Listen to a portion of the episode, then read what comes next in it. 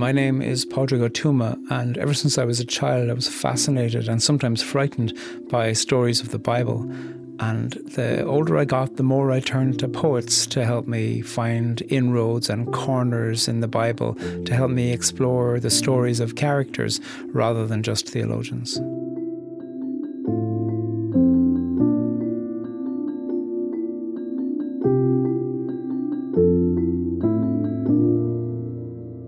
Of course, she looked back by Natalie Diaz. You would have too. From that distance, the shivering city fit in the palm of her hand like she owned it. She could have blown the whole thing markets, dance halls, hookah bars, sent the city and its hundred harems tumbling across the desert like a kiss. She had to look back. When she did, she saw pigeons glinting like debris above ruined rooftops, towers swaying, women in broken skirts strewn along burned out streets like busted red bells. The noise was something else. Dogs wept, roosters howled, children and guitars popped like kernels of corn feeding the twisting blaze. She wondered had she unplugged the coffee pot, the iron? Was the oven off? Her husband uttered, Keep going, whispered, Stay the course, or Baby, forget about it. She couldn't. Now a bursting garden of fire, the city bloomed to flame after flame, like hot fruit in a persimmon orchard. Someone thirsty asked for water. Someone scared asked to pray, her daughters, or the crooked legged angel, maybe. Dark thighs of smoke opened to the sky. She meant to look away, but the sting in her eyes, the taste devouring her tongue, and the neighbours begging her name.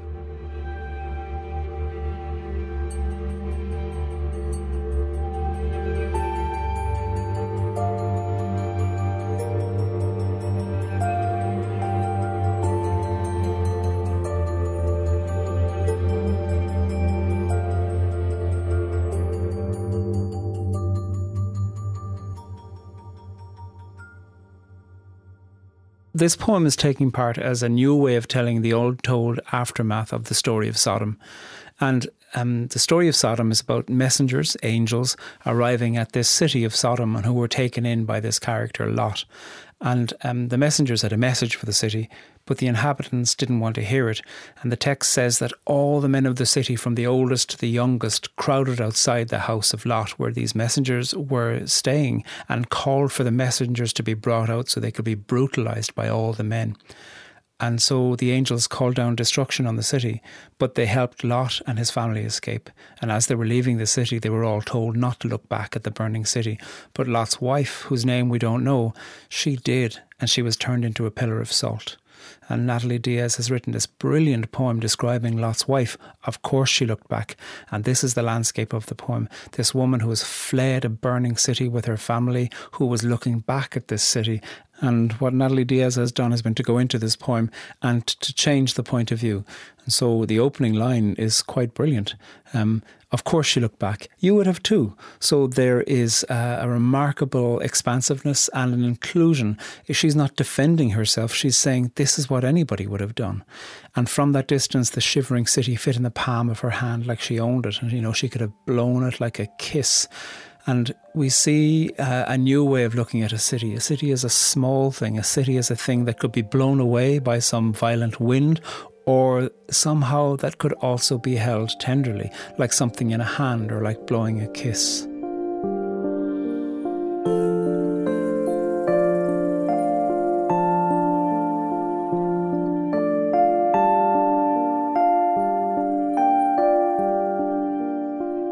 I think of the destroying of this city of Sodom can be understood in a certain way to be a motif for the erasure of city and places and peoples and language. And Natalie Diaz has modernized the story in the way that she speaks about coffee pots and electricity and the iron and the oven. And by doing that, she brings us into a sensibility to say this isn't about one story that happened once. This is about something that happens and has happened many times. Natalie Diaz was born and raised in the Fort Mojave Indian village in Needles, California. So she is Mojave and is an enrolled member of the Gila River Indian tribe. She's a linguist too, and she's also worked with the last speakers of Mojave and directed a language revitalization program. And within the context of this, you see ways within which so much of what is important to her and who she is and the identities that she holds have been erased through systematic policies that seem to punish people who want to raise their voice and increase the amplification of voices of protest. And by taking this unnarrated character of Lot's wife, she's taking this integrity of this woman from the biblical story and using her determination to turn around and to bear witness to what's being destroyed as a way of saying, this didn't just happen once, this is happening many times.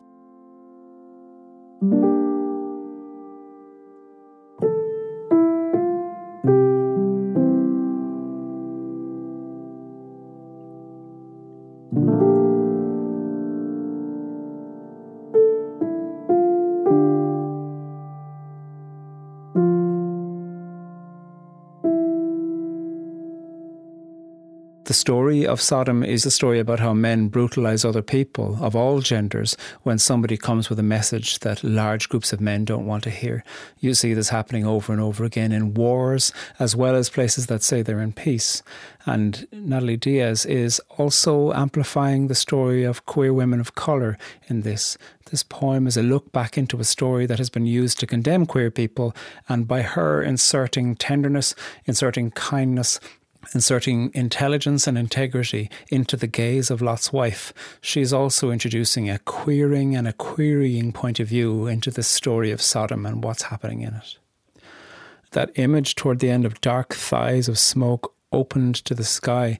This poem is culminating toward the end and wondering what's being given birth to here. What is this story? What is this burning city going to give birth to in the future?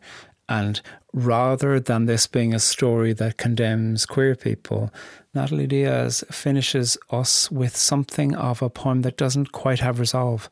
Because Lot's wife in this poem meant to look away, but the sting in her eyes, the taste devouring her tongue, and the neighbours begging her name, the sight, the taste, and the knowledge of neighbours who were calling out for help the poem finishes here. It finishes on a lament, and it finishes, I think, by highlighting that challenge to say who suffers on behalf of other people's ideologies.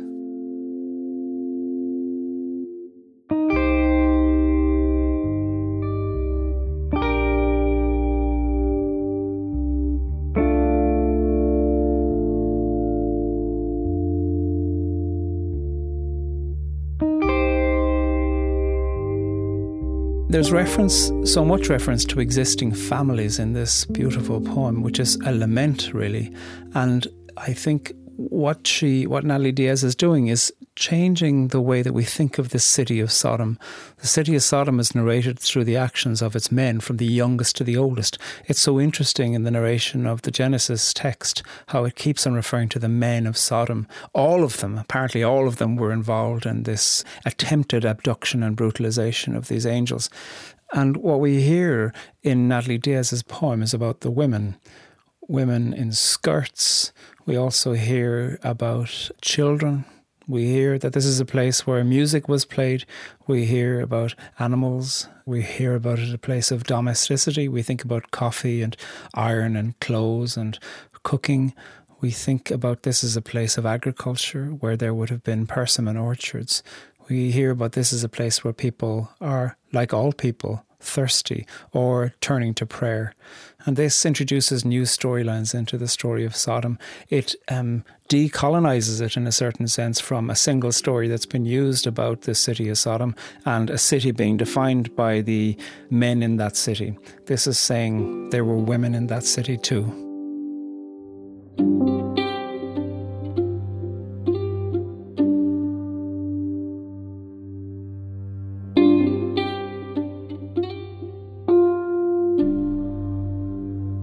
The way that the story of Sodom is told is quite matter of fact. This happens, this happens.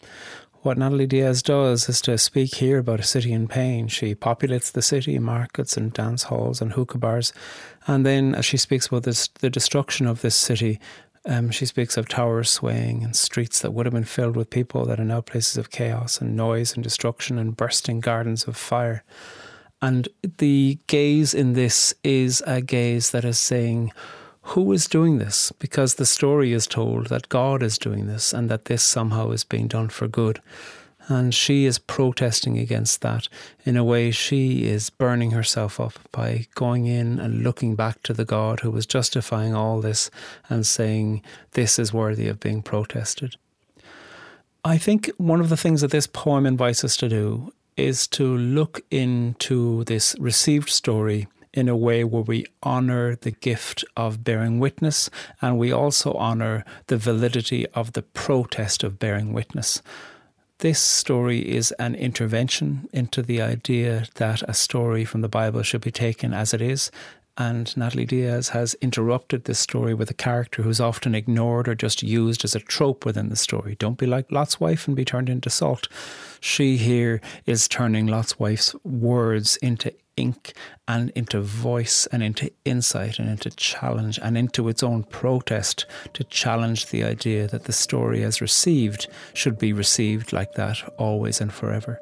And so this poem invites us to look at received stories from new points of view.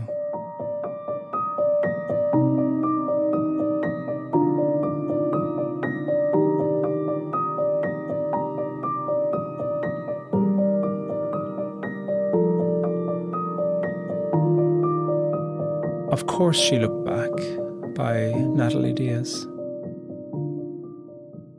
You would have too. From that distance, the shivering city fit in the palm of her hand like she owned it. She could have blown the whole thing markets, dance halls, hookah bars, sent the city and its hundred harems tumbling across the desert like a kiss. She had to look back. When she did, she saw pigeons glinting like debris above ruined rooftops, towers swaying, women in broken skirts strewn along burned out streets like busted red bells. The noise was something else. Dogs wept, roosters howled, children and guitars popped like kernels of corn feeding the twisting blaze. She wondered had she unplugged the coffee pot? the iron? Was the oven off? Her husband uttered, Keep going, whispered, Stay the course, or Baby, forget about it. She couldn't. Now a bursting garden of fire, the city bloomed to flame after flame like hot fruit in a persimmon orchard. Someone thirsty asked for water. Someone scared asked to pray. Her daughters, or the crooked legged angel, maybe dark thighs of smoke open to the sky. She meant to look away, but the sting in her eyes, the taste devouring her tongue, and the neighbours begging her name.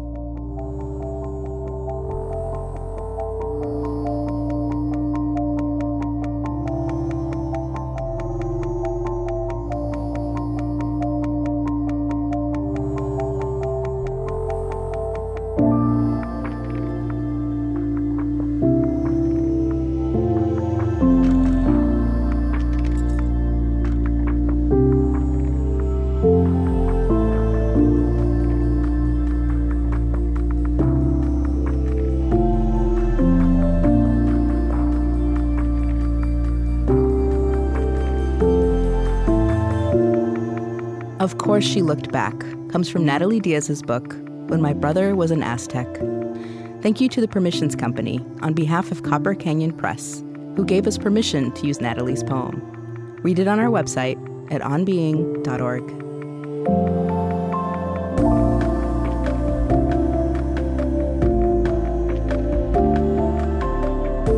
Poetry Unbound is Chris Heagle, Erin Colasacco, Serri Graslie, Eddie Gonzalez, Lillian Vo, Christiane Wartell, Karen Navarre Wiki, Karen Towie, Suarisa, and me, Lily Percy. Our music is composed and provided by Gautam Srikishan and Blue Dot Sessions. This podcast is produced by On Being Studios, which is located on Dakota land.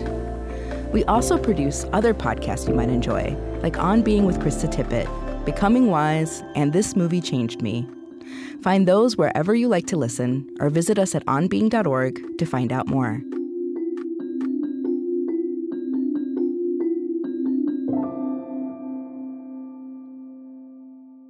This podcast is produced by On Being Studios in Minneapolis, Minnesota.